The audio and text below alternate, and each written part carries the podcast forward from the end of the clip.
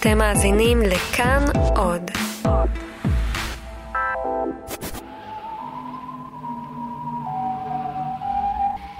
כלבם של בני בסקרוויל.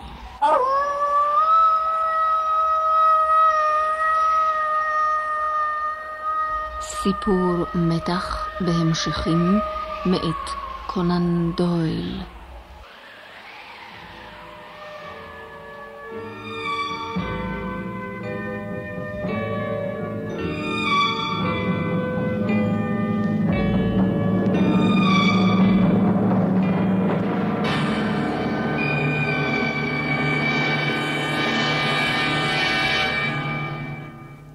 אנחנו באנגליה בתחילת המאה. בתחנת המשטרה שבמחוז דבון חוקר המפקח את מותו של סר צ'ארלס בסקרוויל, בעל טירת בסקרוויל, שמת לפתע פתאום. הוא מת כפי הנראה מהתקפת לב פתאומית, ולאחר מותו נפוצו במחוז כולו שמועות בדבר קללה עתיקה, קללה הרובצת על בני בסקרוויל. הדוקטור מורטימר רופאו של סר צ'ארלס, בא לבקש את עזרתו של הבלש הפרטי הנודע מכולם, שרלוק הולמס. דוקטור מורטימר הוא גבוה, רזה ובעל עיניים אפורות וחודרות. לא אעייף אותך, מר הולמס, אספר לך בקצרה כי אחד מאבות משפחת בסקוויל, הוגו בסקוויל, היה, לא נעים לומר, איש פרוע ומופקר, שונה לגמרי מכל בני משפחת בסקוויל.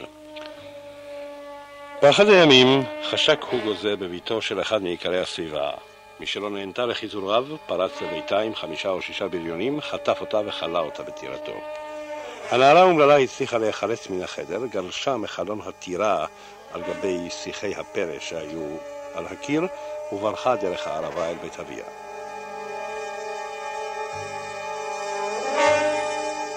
כשגילה הוגו בסקוויל כי נעלמה הציפור והכלוב ריק, נתעוררה בו חמתו. הוא רתם את סוסיו, שחרר את כלבי הציד, ויצא עם חבר בריוניו אל הערבה הפתוחה לרדוף אחרי הנערה.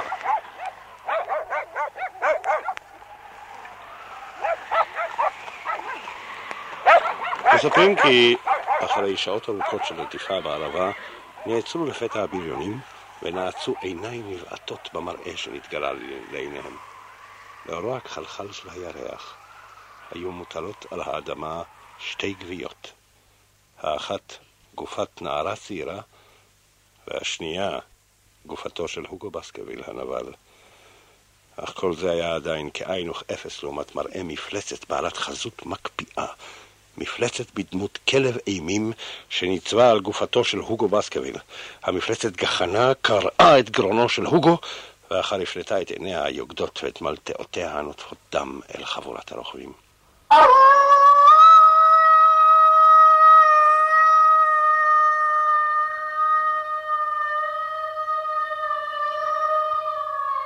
מיד קפצו הבריונים על סוסיהם ונסו מן המקום.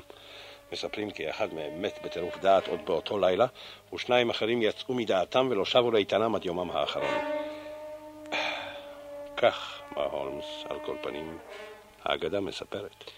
סר צ'ארלס בסקוויל, שמת השנה, היה אהוב מאוד על תושבי המחוז, והמשטרה לא הצליחה לבטל את השמועות שיש במותו משהו מסתורי. מפקח מחוז דבון ממשיך לחקור את נסיבות המוות.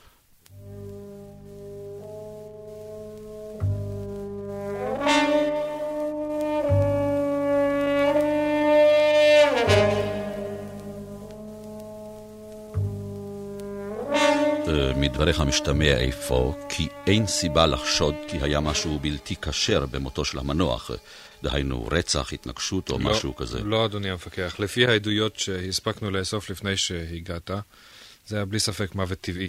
הדוקטור מורטימר, ידידו של הנפטר, קבע כי המנוח מת כתוצאה מהתקף לב פתאומי. זה מה ש... התקף לב?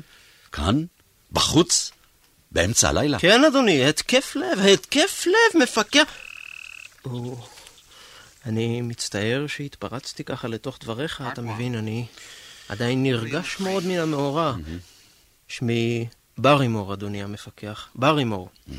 אני המשרת של סר צ'ארלס, ינוח בשלום על משכבו. אה, סר צ'ארלס המסכן. הוא היה חולה מאוד בזמן האחרון, חולה מאוד. אתה מבין, הוא סבל ממחלת לב, היה, איך לומר, מתרגז או מתעצבן, סתם כך, פתאום, ונעשה חיוור, כן. נושם בקושי, אתה מבין, אדוני המפקח? היום בבוקר הודיע לי סר צ'ארלס שיש בדעתו לנסוע ללונדון. וציווה עליי ועל רעייתי לארוז את חפציו, אתה מבין? ככה פתאום, במצב שלו, לנסוע ללונדון. במזג אוויר שכזה, עם, עם, עם כל התקפות הלב שלו, אבל הוא כן, התעקש, כן, כן, אני כן, אומר כן. לך, אני אני אמרתי לו והוא אני התעקש. מבין, אבל אמור לי, מה היה אחר כך, בשעות הערב? בערב, כן, בערב. בערב. אה, כן, בערב. לפני השנה, סר צ'ארלס הודיע לי שהוא יוצא לטיול קצר, אתה מבין, אדוני המפקח? כן, קצת כאן, לאורך השדרה. תמיד הוא נוהג לטייל לפני השינה, אתה מבין? הוא מטייל לו לאורך שדרת העצים, אה, אה, מעשן לו סיגר. רק רגע, תמיד הוא לבדו? כן, כן, מפקח. אתה מבין, סר צ'ארלס, הוא אהב מאוד להיות לבדו, הוא תמיד היה בודד. כן, אבל המשך בבקשה, מה היה אחר כך? כן. בחצות בערך ירדתי למטה לאכול במטבח. ומה אני רואה? כן, מה אתה רואה?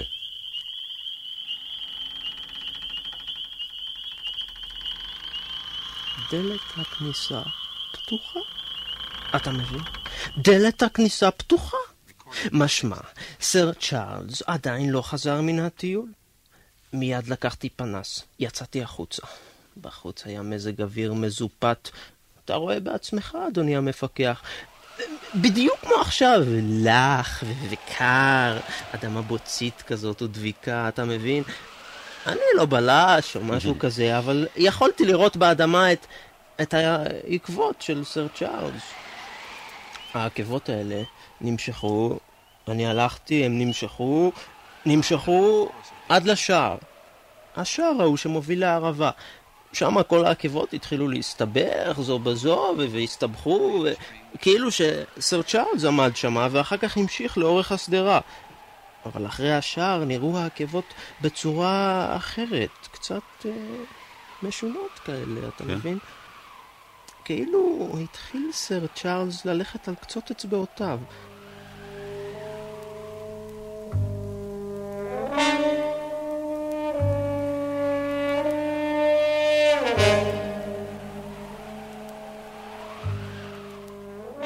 ואז, פתאום, בחושך, אני רואה גוף בתוך הבוץ. אתה מבין, אדוני המפקח, בתוך הבוץ. הפנים שלו בתוך האדמה, הידיים ככה, ככה לצדדים, האצבעות תקועות בתוך הבוץ. אני מיד הבנתי שזה סר צ'ארלס. רצתי מהר וקראתי לדוקטור מורטימר, אתה מבין? אני כן, ישר כן, רצתי. אני, אני מבין, אני מבין. רק הרשה לי בבקשה עוד כמה שאלות. מי התגורר בטירה מלבד סר צ'ארלס בסקרוויל? אף לא אחד, רק אני ואשתי. כן. אמ. וכשמצאת את הגופה, היה איתך מישהו? לא, אדוני המפקח, אני אמרתי לך. זה היה בחצות, והיה קר מאוד. אה, כאשר גילית את הגופה, אמ- אמרת קודם שפניה היו שקועות בתוך הבוץ? כן, בתוך הפנים הבוץ. בתוך הבוץ, והידיים ככה, אמרתי לך ככה, לצדדים ככה. לא היה דם, לא היה כלום, רק בוץ. אם לא ראית את פני הגופה, איך ידעת מיד שזהו סר צ'ארלס? אדוני המפקח, אתה צריך לדעת שאת המעיל החורפי של סר צ'ארלס אני מכיר כמעט כמו הפרצוף שלי. אה, נזכרתי במשהו. כן? פרצוף. כשהגיע דוקטור מורטימר והפך את הפרצוף של הגופה, לא יכולנו להאמין שזה סר צ'ארלס. הפנים היו מעוותים כמו איזו מסכה נוראה. אה, סר צ'ארלס המסכן.